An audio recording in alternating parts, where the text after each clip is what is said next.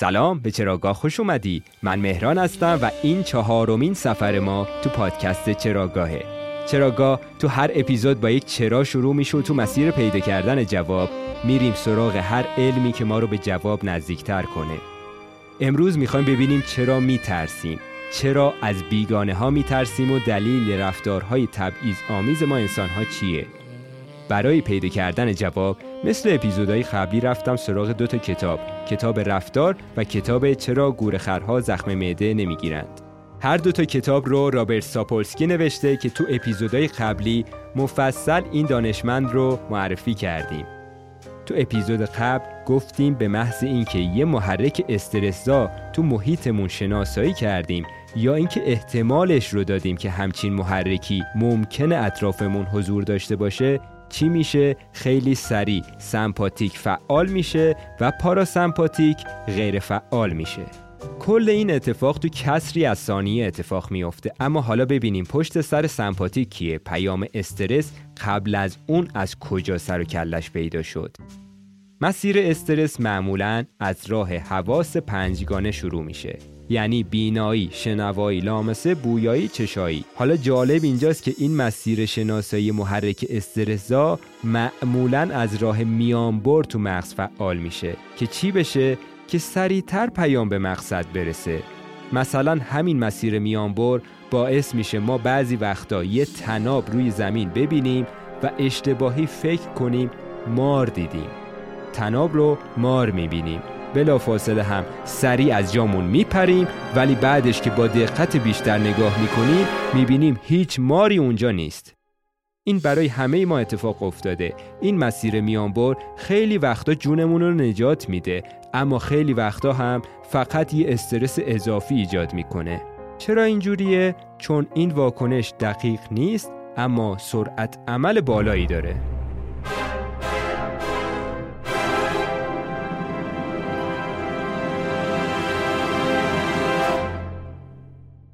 اما حالا می‌خوایم وارد جزئیات شیم.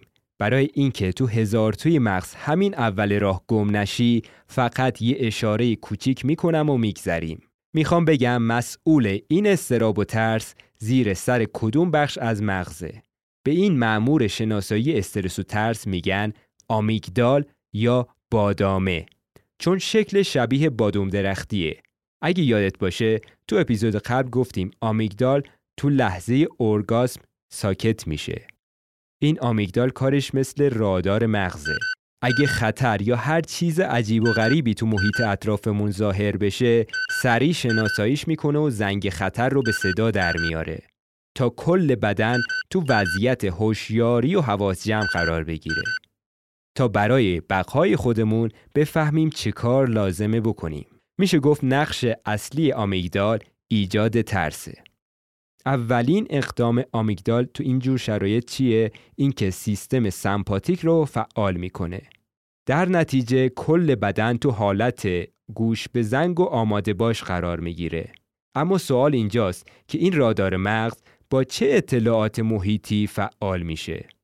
با دیدن و شنیدن و حس هر چیز ناآشنا یا بیگانه. حالا می‌خواد اون بیگانه یه جونور دیگه باشه که اطرافمون پرسه می‌زنه مثل شیر، مار، دایناسور یا ممکنه هم نوع ما باشه. یعنی اون هم مثل ما آدم باشه اما نژادش متفاوت باشه یا رنگ پوست متفاوتی نسبت به ما داشته باشه. یا ممکنه جنسیت مخالف ما داشته باشه. مثلا اگه مرد باشی دیدن یا شنیدن صدای دختر می‌تونه رادار مغزت رو تحریک کنه. یا حتی اون محرک بیگانه ممکنه طبقه اجتماعی یا جایگاه متفاوتی توی سلسله مراتب داشته باشه. مثلا دیدن یه بی خانمان همونقدر استرسزاست که یه هوی یه آدمی مثل ایلان ماسک رو سر کوچتون ببینین. پس مواجه شدن با آدمهای رأس سلسله مراتب یا برعکس فقیرترین مردم جامعه هر دوتاش می‌تونه استرسزا باشه و آمیگدال رو فعال کنه. در کل هر ویژگی عجیب غریب که روی رادار مغز پیدا میشه می‌تونه این زنگ هشدار رو به صدا در بیاره البته به شرط اینکه اون ویژگی غریب رو بتونیم از روی ظاهرش تشخیص بدیم همه اینها که گفتیم تو مدت زمان خیلی کوتاه حدود 50 تا 200 میلی ثانیه اتفاق میافته. بله درست شنیدی ما نژاد، جنسیت و حتی طبقه اجتماعی طرف مقابلمون رو تو زمانی به این کوتاهی تشخیص میدیم. میشه گفت این تشخیص کاملا ناخودآگاه و نامحسوس اتفاق میافته. چون همون جور که گفتیم آمیگدال این خبرها رو با حواس محیطی، بینایی و شنوایی تحویل می‌گیره اما این خبرها با یه مسیر میانبر به دستش می‌رسه. خبرهایی که از محیطمون می‌گیریم یه مسیر عادی دارن یه مسیر میانبر. مسیر عادی از عصبها ارسال میشه و میره می‌رسه دست کورتکس مغز تا اونجا با دقت پردازش بشه. اونجاست که مار یا طناب می‌تونه پیکسل پیکسل با دقت زیاد مو به مو پردازش بشه تا در نهایت بفهمیم چی داریم می‌بینیم یا میشنویم یا حس می‌کنیم. اما تو مسیر میانبر از این خبرها نیست. از اون مسیر خبرها بدون پردازش و تجزیه تحلیل میره می‌رسه دست آمیگدال. عواقبش چیه؟ عواقبش اینه که آمیگدال تو کسری از ثانیه تصمیمشو می‌گیره و از طریق یه مسیر خروجی که دوباره خودش هم یه مسیر میانبر دیگه است دستور انقباز صادر می‌کنه. یعنی با پارس الکتریکی میره پیام انقباز رو میرسونه به عضله‌ای که باید حرکت کنه. در نتیجه یه حرکت یا رفتار اتفاق میافته. مثالش هم گفتیم وقتی یه چیز دراز شبیه مار ببینیم سریع از جامون میپریم. پس آمیگدال با یه مسیر میانبر اطلاعات می‌گیره با یه مسیر میانبر هم فرمان حرکت صادر می‌کنه آمیگدال می‌تونه با اطلاعاتی که دقیق نیست باعث بروز یه حرکت واکنشی بشه. به عبارت دیگه تو استرس بر اساس قضاوت 50 میلی ثانیه ای رفتاری از ما سر می‌زنه. یه مثالش رو گفتیم. مثلا وقتایی که با دیدن یه تیکه تناب از جامون میپریم. یه واکنش غیر ارادی فوری. اما خیلی وقتا این ترس ها فقط به یک واکنش خیلی کوچیک ختم نمیشه. خیلی وقتا می‌بینیم که این ترس ها به خشونت ختم میشه. مثلا موقعیتی که یه پلیس سفید پوست میاد به یه سیاه پوست شلیک می‌کنه. اینجا آمیگدال اشتباه می‌کنه و تو 50 میلی ثانیه سیاه پوست رو تو گروه بیگانه ها جا میده و به محض این که می‌بینه سیاه پوست دست می‌بره تو جیبش آمیگدال زنگ خطر رو می‌زنه و دستور میده انگشت ماشه منقبض بشه و اسلحه شلیک کنه. بعد حالا که کار از کار گذشت اون مسیر دقیقتر کورتکس متوجه اشتباهش میشه و می‌بینه که مرد بیچاره داشت گوشی موبایلش رو از جیبش در می آورد. خلاصه بگیم تو مغز این پلیس سفید پوست که شلیک کرد چی گذشت؟ تو کسری از ثانیه ناخداگاه متوجه رنگ پوست متفاوت یه آدم شد. متوجه دست به جیب بردنش شد. آمیگدال دستور رو صادر کرد انگشت ماشه منقبض شد و سیاه پوست بیگناه کشته شد. اما سوال مهم اینجا اینه که این واقعه اجتناب ناپذیر بود؟ این reaction 50 میلی ثانیه ای می‌تونست اتفاق نیفته؟ بله می‌تونست اتفاق نیفته. می‌شد پیشگیری کرد. قبل از این لحظه می‌شد تمرین کرد تا رفتار اتوماتیک تغییر کنه. می‌شد سیمکشی مغز رو تغییر داد. البته مغز و آمیگدال فقط یک قطعه از این پازله. بعدا به این موضوع مفصل می‌رسیم که کلی عامل دیگه تو این خشونت نقش داشتن. اینکه چند ثانیه قبل پلیس چه درکی از محیطش داشته که ماشه رو کشیده. اینکه چه هورمون‌هایی تو خونش ترشح شده بود. یا چه روزهایی رو با خونواده و دوست و آشنا گذرانده بود؟ سرگذشت نوجوانی و کودکی اون پلیس چی بوده؟ چه ژنهایی رو به ارث برده؟ تو چه فرهنگی رشد کرده؟ همه اینها تو اون حادثه تلخ موثر بودن و بله می‌تونست شرایط جور دیگه ای باشه. می‌شد یه بیگناه کشته نشه. تو آزمایش های مختلف دیدن که این خشونت ها که چند میلی ثانیه فقط طول می‌کشه برای همگروهی اتفاق نمیافته. مثلا برای مزنون با رنگ پوست یکسان با پلیس یا کسی با ظاهر و سلیقه لباس پوشیدن مشابه اون پلیس احتمال شلیک کردنش به طور معناداری پایین میاد. آقای رابرت ساپولسکی ریشه این رفتارهای تبعیض آمیز رو تو کتاب رفتار کامل توضیح میده. تو چراگاه مفصل سراغ این کتاب میرم چون نکات آموزنده خیلی زیادی داره مخصوصا برای ما فارسی زبون ها. عنوان اصلی اون کتاب هست رفتار و عنوان فرعیش هست زیست شناسی انسان در نیکترین و بدترین اعمالش. خوشبختانه این کتاب ارزشمند هم به تازگی به فارسی ترجمه شده. همونجور که گفتیم خیلی وقتا دست به خشونت می‌زنیم چون میترسیم میترسیم چون رادار مغزمون نسبت به عامل بیگانه حساس شده حالا راهکار چیه؟ هر کاری که باعث شه بیگانه رو به عنوان همگروهی فرضش کنیم. مثلا یه راهکار رو خلاصه بهش اشاره می‌کنم. از مارک بیگانه تر و ترسناکتر که نداریم داریم ما انسان ها می‌تونیم با تمرین و مواجه شدن مداوم یه مار گنده رو به عنوان حیوان خونگی تو اتاق خوابمون نگه داریم. تازه هر روزم می‌تونیم کلی ناز و نوازشش کنیم. هرچند من این کار رو به هیچ کس پیشنهاد نمی کنم ولی خب اگه پیگیر باشی توانایی دوست شدن باهاش رو داری. حالا اون که ماره اصلا یه گونه دیگه است ولی چجوریه که ما انسان ها نمی‌تونیم یه انسان دیگر رو که هم نوع خودمون هست به عنوان همگروهی قبولش کنیم. حالا اون انسان می‌خواد رنگ پوستش متفاوت باشه، جنسیتش مخالف ما باشه، اعتقاداتش با ما فرق کنه، لباس عجیب غریب پوشیده باشه، در کل چه فرقی می‌کنه؟ اون هم انسان و هم نوع ماست. یعنی نمیشه یه روز یک جهان بدون مرز، بدون گروه بندی بین خودی و بیگانه با کمک همدیگه بسازیم؟ نه، از این خبران نیست. ماجرا پیچیده تر از این حرفای شعارگون است. به ویژه در مورد تبعیض جنسیتی می‌بینیم که تبعیض جنسیتی برای بعضی ها حتی با افزایش تماس contact و مواجه شدن متعدد با جنس مخالف برطرف نمیشه.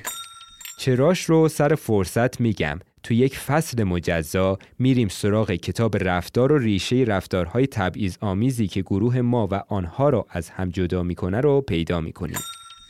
این شکاف میان ما و آنها خیلی ریشه تر و عمیقتر از اونیه که به همین سادگی ها از بین بره. زیست شناسی برای این رفتارهامون توضیح جالب و راهگشایی داره. به جرأت می‌تونم بگم کتاب رفتار از همین نویسنده رابرت ساپولسکی بهترین کتابی بود که تا حالا تو کل زندگیم خوندم. هرچی از این کتاب بگم کم گفتم. متن اپیزودهای رفتار تبیزامیز رو من پارسال نوشتم تو پاییز و زمستون پر از استرسی که همه گذروندیم و همچنان هم می‌بینیم که ادامه داره. تو این اپیزود خیلی مختصر از ریشه های ترس و بیگان حراسی گفتم اما توی فصل مجزا مفصل میریم سراغ تمام دلایلی که گروه ما و آنها را از هم جدا کرده. تا اونجا که به موضوع امروزمون یعنی استرس و استراب ربط پیدا می‌کنه همینقدر خلاصه و مختصر کافیه بدونی که معمولا شناسایی عامل استرسا سریعه اما نه چندان دقیق. کل مسیر ترس رو خلاصه یه بار دیگه مرور کنیم ببینیم چی بود. مسیر اینجوری بود که عامل خطر با همکاری آمیگدال یا همون رادار مغز تشخیص داده میشه. بعد آمیگدال به عصبهای سمپاتیک هشدار میده. این عصب ها هم دستور میدن به سلولای سراسر بدن تا هر کاری لازمه برای مقابله با استرس انجام بگیره. مثلا چی؟ قلب سریعتر بتپه، رک ها گشاد شن و خونرسانی رو افزایش بدن، مردمک چشم گشاد بشه تا واضحتر ببینیم چه اتفاقی میافته. در کل هوشیارتر و گوش به زنگتر میشیم. آمیگدال علاوه بر مسیر سمپاتیک از یه مسیر دیگه به هیپوتالاموس هم پیام آماده باش میده. هیپوتالاموس هم تو اپیزود قبل اشاره کردیم که یه جورایی اتاق فرمان تمام هورمون هاست. پس می‌بینیم که از دو تا مسیر مجزا به هیپوتالاموس پیام می‌رسه که وضعیت آماده باشه. بعد در ادامه مسیر هیپوتالاموس هم میاد به غده هیپوفیز دستور میده که هیپوفیز هم بره به غده آدرنال خبر بده که هورمون کورتیزول تو خون ترشح بشه. یه بار دیگه سری از اول تا آخر مسیر رو میگم. اول سنسورهای محیطی تشخیص میدن، بعد آمیگدال، بعد هیپوتالاموس، بعد هیپوفیز، بعدش هم غده آدرنال و در نهایت ترشح کورتیزول. مهم اینه که بدونی تو استرس کورتیزول تو خون ترشح میشه چون کورتیزول خیلی هورمون مهمیه و کلی عوارض ایجاد می‌کنه. وقتی که کورتیزول تو خون آزاد شد، اثرهای طولانی مدت استرس به وجود میاد. کورتیزول یه هورمونه و منطقه تحت پوششش تمام بدنه. چرا؟ چون تو جریان خون ترشح میشه و خون هم که تو کل بدن در گردش دیگه ویژگی هورمون کورتیزول رو هم گفتیم اینه که مدت اثرش خیلی طولانی تر از آدرنالینه در حد دقیقه یا حتی چند ساعت می‌تونه تو بدن در گردش باشه و تو وضعیت استرس ما رو نگه داره. اما سمپاتیک و آدرنالین فوری عمل می‌کنن و اگه شانس آوردیم زنده موندیم دیگه میره مرخصی و باقی کارها رو میسپاره دست کورتیزول. منظور از باقی کارها همون ریکاوری بعد از استرسه که هورمون کورتیزول زحمتشو می‌کشه.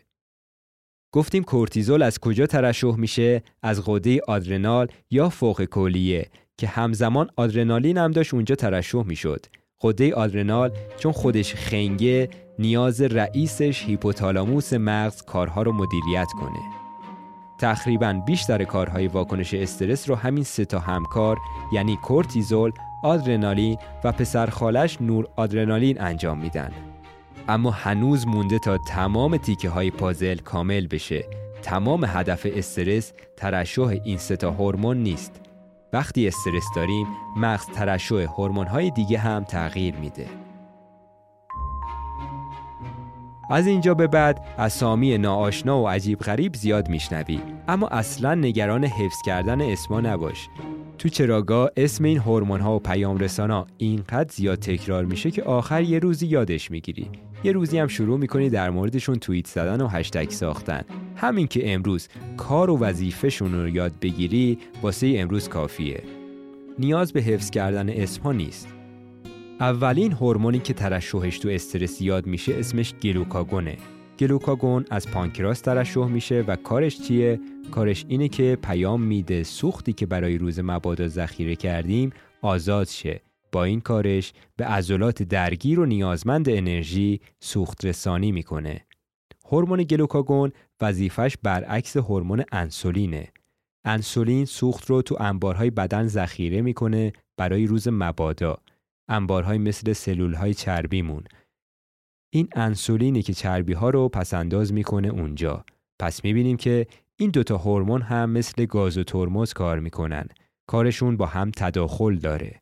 به همین دلیل مغز ترشح هورمون انسولین رو وقتی که استرس داریم کنسل می‌کنه و همزمان ترشح گلوکاگون رو تخفیت می‌کنه. اینجوریه که سوخت مورد نیاز جنگ و گریز مهیا میشه. پس این یعنی استرس ما رو لاغر می‌کنه؟ نه لزوما تو لحظه استرس لاغر می‌کنه اما تو بلند مدت می‌تونه استرس باعث چاقی بشه که تو اپیزودهای بعدی مفصل میگم چرا استرس می‌تونه باعث چاقی بشه چاقی، دیابت و کلی بیماری های متابولیسمی دیگر رو استرس تشدید می‌کنه. فعلا از موضوع سوخت و ساز بگذریم و بریم سراغ هورمون های بعدی. وقتی استرس داریم هیپوفیزمون پرولاکتین ترشح می‌کنه که باعث میشه کارخونی تولید مثل با تمام کارکناش تعطیل کنن برن برای استراحت. این از تولید مثل هورمون بعدی استرس کارش شبیه مورفینه. اون اثر ضد درد و بیهس کننده استرس با ترشح ماده شبیه مورفین انجام میشه. اسم این دوتا ماده ضد درد اندورفین و انکفالینه. این دوتا مثل مورفین می‌تونن درد رو تسکین بدن. همون اثر نشگونه ای که از ورزش و دویدن دستگیرمون میشه کار اندورفین و انکفالینه همین مواد شبه مورفین هستن که کمک می‌کنن اون اوایل حادثه کمتر درد و حس کنیم فایدهش چیه؟ فایدهش اینه که اینجوری می‌تونیم وقتی آسیب جدی دیدیم یا وقتی شدیدن زخمی شدیم بتونیم از خطر خودمون رو دور کنیم. کمکمون می‌کنه تو اون لحظه حساس از شدت درد زمینگیر نشیم. آخرین هورمونی که ترشحش به وقت استرس زیاد میشه اسمش وازوپرسینه که از هیپوفیز مغز ترشح میشه این هورمون آنتی دیورتیکه یعنی باعث میشه آب کمتری از ادرار دفع کنیم اینجوری حجم خونمون زیاد میشه فایدهش چیه؟ فایدهش هم اینه که وقتی استرس داریم بهتر می‌تونیم به عضلات خون رسانی کنیم یا اگه زخمی شدیم و خون از دست دادیم این کار می‌تونه افت فشار خون رو جبران کنه. مغز ما ترشح این هورمون هایی که گفتیم رو افزایش میده. همزمان ترشح بعضی هورمون های دیگر رو مهار می‌کنه کنسل می‌کنه. یکیشو قبلا گفتیم هورمون انسولین. انسولین ترشحش کم میشه چون به ذخیره سوخت برای روز مبادا دیگه نیازی نیست. چون که همین حالا روز مباداست دیگه. تو این شرایط اورژانسی نیاز هورمون مخالفش یعنی گلوکاگون ترشح بشه. گلوکاگون سوخت رو از انبارها خارج می‌کنه و دست به نقد میرسونه خدمت عضلاتی که دارن زحمت می‌کشن. غیر از انسولین دیگه چه هورمون‌هایی مهار میشه؟ هورمون‌های جنسی هم ترشحشون کم میشه مثل تستوسترون، استروژن و پروژسترون. همه اینها هورمون‌های غیر ضروری هستند که ترشحشون به وقت استرس مهار میشه تا وقتی که دوباره آرامش برقرار بشه و پاراسمپاتیک بیاد کارا رو بگیره به دستش. فقط دو تا پیام رسان دیگه هم تو استرس ترشح میشه و این دوتا رو بگم دیگه پرونده هورمون ها رو میبندم. قول میدم این دوتا دیگه آخریش باشه. تو استرس پیام رسان اکسیتوسین و وازوپرسین هم ترشح میشه. کارشون چیه این دوتا هورمون؟ می‌تونه باعث بشه تو شرایط اورژانسی از خونواده یا partner مون حمایت کنیم. این رفتار هم تو مردا دیده شده هم تو خانوما. این مواد یعنی می‌تونن باعث بشن برای همگروهی فداکاری کنیم یعنی بقای خودمون رو فدای باقی موندن دیگران کنیم. ممکنم هست استرس باعث بشه دنبال حامی اجتماعی بگردیم که این خودش یکی از مؤثرترین راهکارهای مقابله با استرسه. وقتی به اپیزود راهکارها برسیم میگیم که چقدر داشتن یه حامی اجتماعی یا چند تا حامی اجتماعی مهمه. اگه یاد باشه تو اون مثال خانم وکیل گفتم که چقدر مهمه یه نفر رو داشته باشیم که وقتی استرس می‌گیریم بتونیم تو بغلش گریه کنیم. حالا ممکنه این به مذاق خیلی خوش نیاد. خیلی از سخنرانها و کتابهای انگیزشی به همون وعده میدن که ما می‌تونیم یه انسان موفق اما در عین حال مجرد باشیم. تو فصل آخر می‌بینی که چقدر این وعده ها از واقعیت بیولوژیک ما دوره. خلاصه social support یا حمایت اجتماعی از بهترین راهکارهای مقابله با استرسه. به این موضوع بعدا مفصل می‌رسیم. اما نکته ای که الان بهش می‌خواستم برسم این بود که استرس همیشه باعث رفتار جنگ و گریز نمیشه همونجور که گفتیم با ترشح هورمون اکسیتوسین و وازوپرسین تو شرایط خاص ممکنه باعث بشه با دشمن خودمون صلح کنیم یا پیوند عمیقتری با اطرافیانمون برقرار کنیم. اما سوال مهم اینه که چرا یک پیام رسانی یکسان می‌تونه اینقدر رفتار متنوع ایجاد کنه؟ نکته اصلی هم همینجاست. خبر خوبه هم همینجاست. چون رفتاری که در مقابل استرس بروز میدیم ربط زیادی داره به شخصیت روانشناختی هر آدم و همینجور فیزیولوژی بدنش. این می‌تونه تنوع رو به وجود بیاره. تنوع تو رفتار نه فقط انسان ها تو جونورای دیگه هم همینقدر تنوع تو رفتار رو می‌بینیم. نکته خیلی مهم در مورد هورمون ها هم اینه که اثری که هورمون ها یا پیام رسان روی بدن می‌ذاره همیشه بستگی به پیش زمینه های زندگی اون آدم داره. اینکه آدرنالین و اکسیتوسین و هورمون های جنسی چه تأثیری روی رفتارهای ما می‌تونن داشته باشن بستگی به پیش زمینه یا کانتکست داره.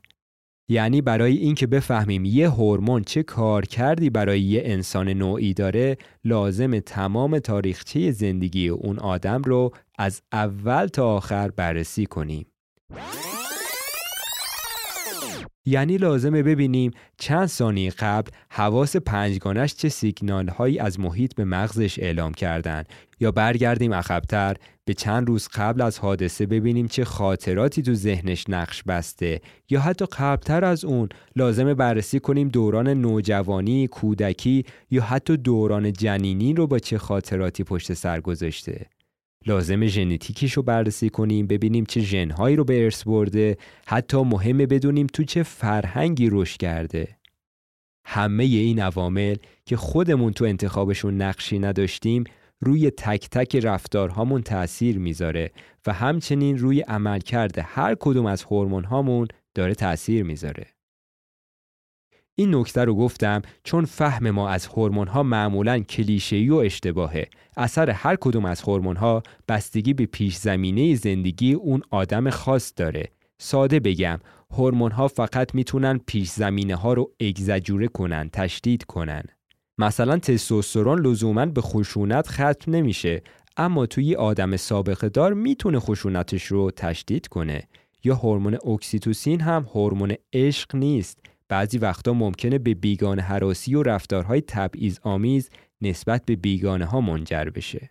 پس خلاصه اثر هورمون ها خیلی پیچیده تره و ربط داره به پیش زمینه هر شخص. فقط چند تا نکته دیگه در مورد پیچیدگی هورمون ها هست اینا رو دیگه بگم دیگه میریم سراغ جمعبندی نهایی.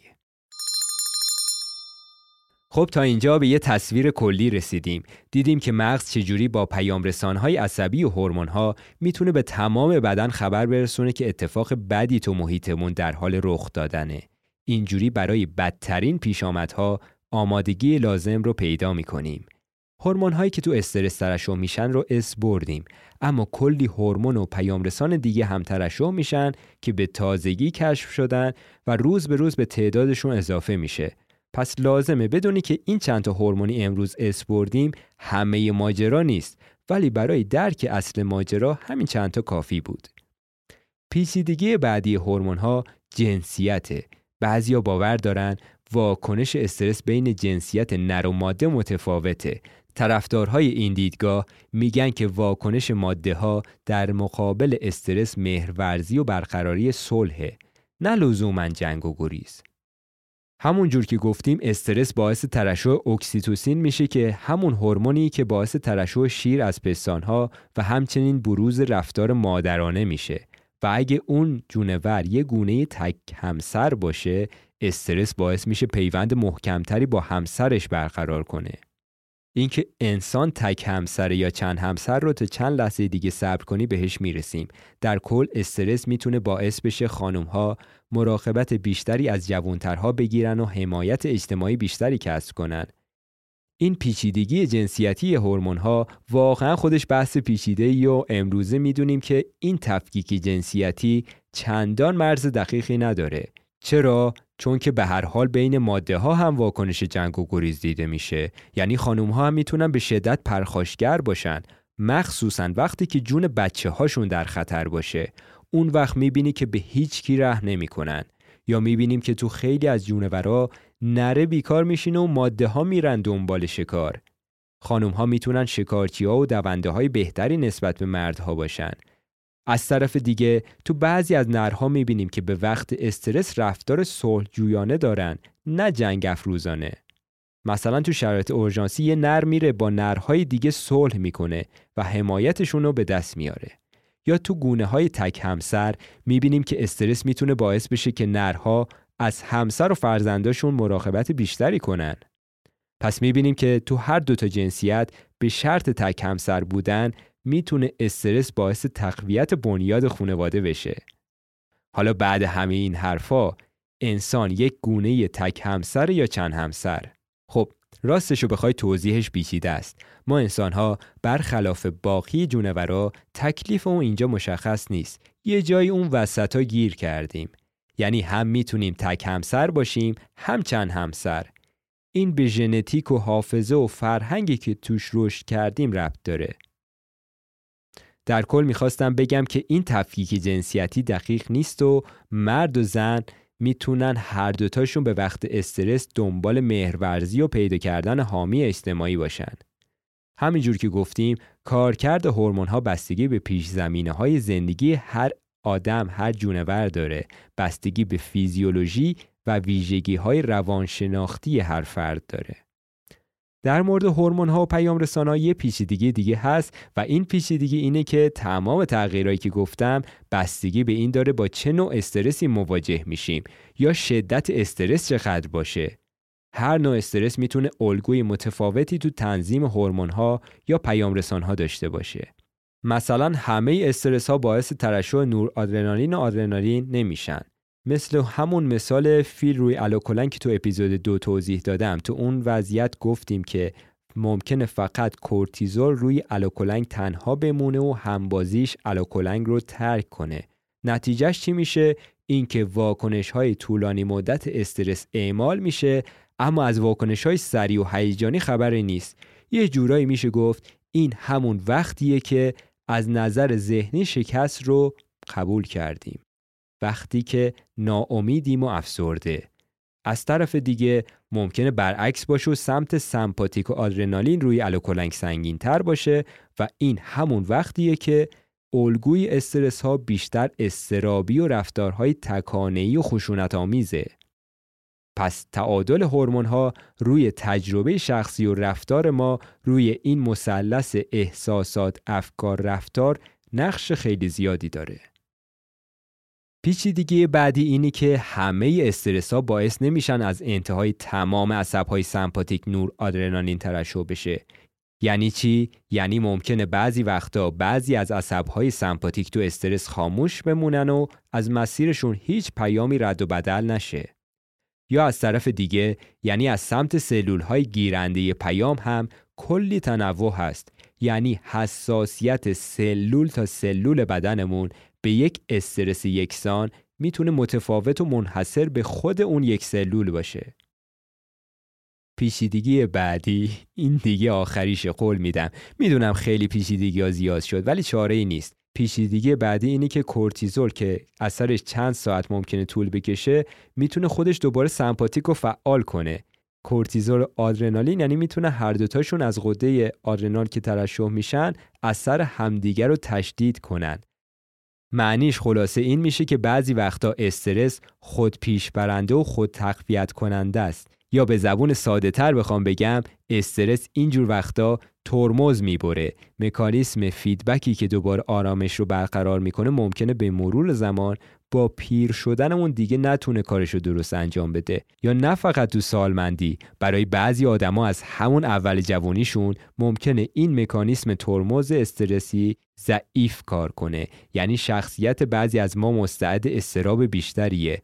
برای همین بعضیا با یه موضوع ساده استرس می‌گیرن و مدتها دچار نشخار فکری میشن. این جور شخصیت ها چند ساعت براشون زمان می‌بره تا بتونن دوباره آرامش رو برقرار کنن و زرمان قلبشون رو پایین بیارن. از انواع این تیپ های روانشناختی تو اپیزودهای بعدی مفصل میگیم تا در نهایت ببینیم از افراد موفقتر تو این زمینه مدیریت استرس چیا می‌تونیم یاد بگیریم.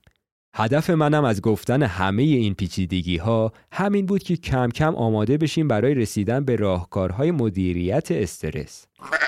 پس می‌بینی که خبر خوب اینه که ویژگی های شخصیتی یا حتی ژنتیکی که به ارث بردیم به این معنی نیست که یه سرنوشت اجتناب ناپذیر روی پیشونیمون نوشته شده باشه.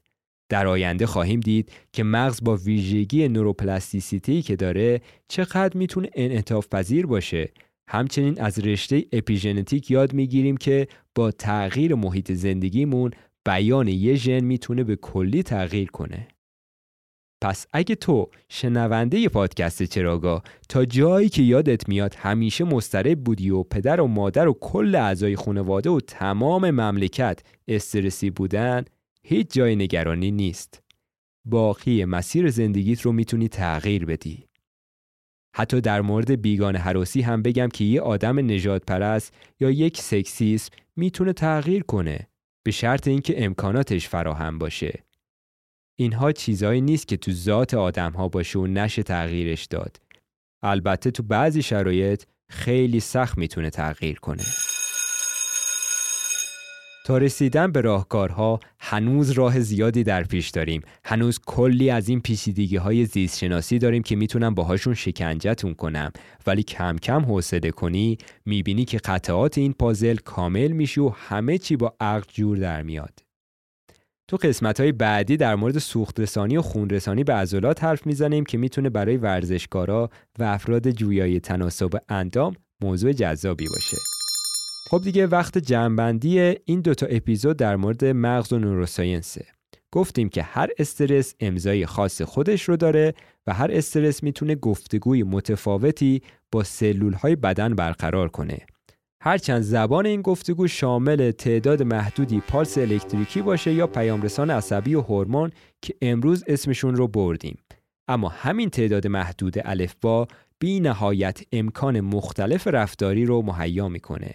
مثل دوره میفاسولاسی موسیقی که در نهایت یه سمفونی رو می‌سازه. پیامرسان هایی که بیشترین اثر رو روی استرس داشتن رو یه بار دیگه اسم ببریم. سه‌تای اصلی آدرنالین و نورآدرنالین و کورتیزول بود. تنظیم سوخت و ساز هم به عهده گلوکاگون و انسولین بود. برای تسکین درد اندورفین و انکفالین ترشح می‌شد. واسه محافظت از همگروهی وازوپرسین و اکسیتوسین ترشح می‌شد. این رو هم گفتیم که هر پیامی تو موقعیت خاص خودش می‌تونه معنی متفاوتی داشته باشه. پس امیدوارم دفعه بعد که دیدی دوستت غمگینه مغزش رو با سروتونین و آدرنالین پر نکنی. چون تو ادامه مسیر می‌بینیم که داستان خیلی پیچیده تر از این حرف که بشه فقط با یه ماده یا دراگ چیزی رو درست کرد. واسه همینه که بعضی وقتا کار به یه جایی می‌رسه که مستی و هیچ دراگی درد کسی رو دوا نمی‌کنه. مستی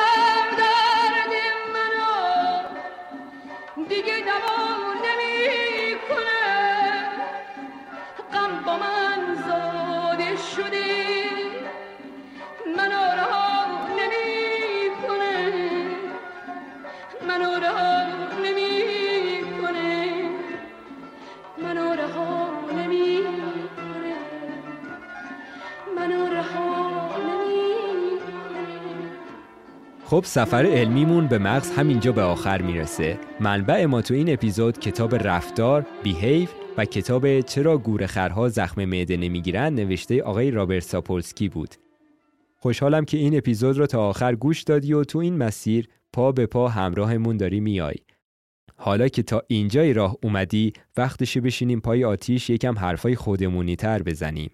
تو قسمت های بعد سراغ فصلهای بعدی کتاب میریم اما لازم نیست سراغ همه فصلها بریم. من فقط اون بخشهایی رو انتخاب می‌کنم که کمک کنه تو سفرهای بعدی چراگاه زبون همدیگر رو بهتر بفهمیم. ممکنه بعضی وقتها محتوا رو خلاصه بگم ممکنه مثل امروز حتی با جزئیات بیشتر بگم یا ممکنه شیوه روایت رو کلا تغییر بدم. از این لحاظ برنامه خاصی نداریم. فقط چارچوب اصلی اینه که همیشه با یه سوال با یه چرا شروع کنیم و تو مسیر بریم سراغ هر چی که ما رو به جواب نزدیکتر کنه. این رو هم بگم اگه پیش زمینه از زیست شناسی نداری احتمالا شنیدن این همه اسم هورمون و اندام برات تازگی داره. اما این اسما اینقدر تکرار میشه که کم کم باهاشون آشنا میشی. اگه اسمشون هم یاد نگرفتی اصلا مهم نیست.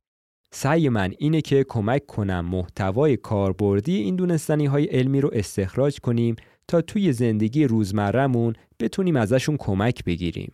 ممکنه بعضی وقتا بیش از حد یه مسئله پیچیده رو ساده کنم ممکنه این ساده سازی گاهی وقتا باعث تخلیل گرایی بشه یا ممکنه بعدا این یافته های علمی تغییر کنن یا اصلا یه نظریه رد بشه خب چالش پادکست علمی ساختن همینه دیگه. اون هم با شخصیت وسواسی که خودم دارم معمولا روند نوشتن و ساختن پادکست طولانی میشه. ولی خب در نهایت هم می‌دونم که کاستی های زیادی همچنان باقی میمونه. کاریش نمیشه کرد. فقط می‌تونم در حد توانم سعی کنم تو ترجمه اشتباه نکنم یا سراغ متنایی بروزتر برم. در نهایت هدف اصلی چراگاه پیشگیری از سرایت باورهای اشتباهه و ما انسانها بیشتر از اونی که تصور می‌کنیم داریم از اجتماع اطرافمون تقلید می‌کنیم. پس اگه خطایی تو صحبتام پیدا کردی کامنت بذار تا اشتباه هم رو هرچی سریعتر جبران کنم. مرسی از تو که پادکست چراگاه رو دنبال می‌کنی. چراگاه رو می‌تونی تو تمام اپلیکیشن های پادکست پیداش کنی. اگه اسپاتیفای یا اپل پادکست داری حتما ما رو اونجا follow کن و بهمون 5 تا ستاره بده. البته اگه پادکست رو دوست داشتی اگه دوست نداشتی هم انتقاد کن و برامون کامنت بذار. بهترین حمایت از چراگاه اینه که دوستات رو به چراگاه دعوت کنی. راه های ارتباطی رو تو توضیحات نوشتم. لینک کانال یوتیوب و تلگرام رو هم می‌تونی اونجا پیدا کنی. فایل صوتی این قسمت و قسمت های دیگه رو هم می‌تونی توی تلگرام پیدا کنی دانلودش کنی و بفرستی برای دوستات. مثلا بفرستی برای دوستایی که Castbox و اینجور نرم افزارا ندارن. چراگاه با کمک جمعی از دوستام ساخته میشه. دوستایی که کنجکاوی های شبیه من دارن. لطفا تو هم چراگاه رو خونه و رسانه خودت بدون و بی صبرانه من منتظرم پیشنهادای تو رو بشنوم. من مهران هستم از کرمان و این اپیزود تو مرداد 1402 ضبط میشه. به زودی با یک چرای دیگه برمیگردیم.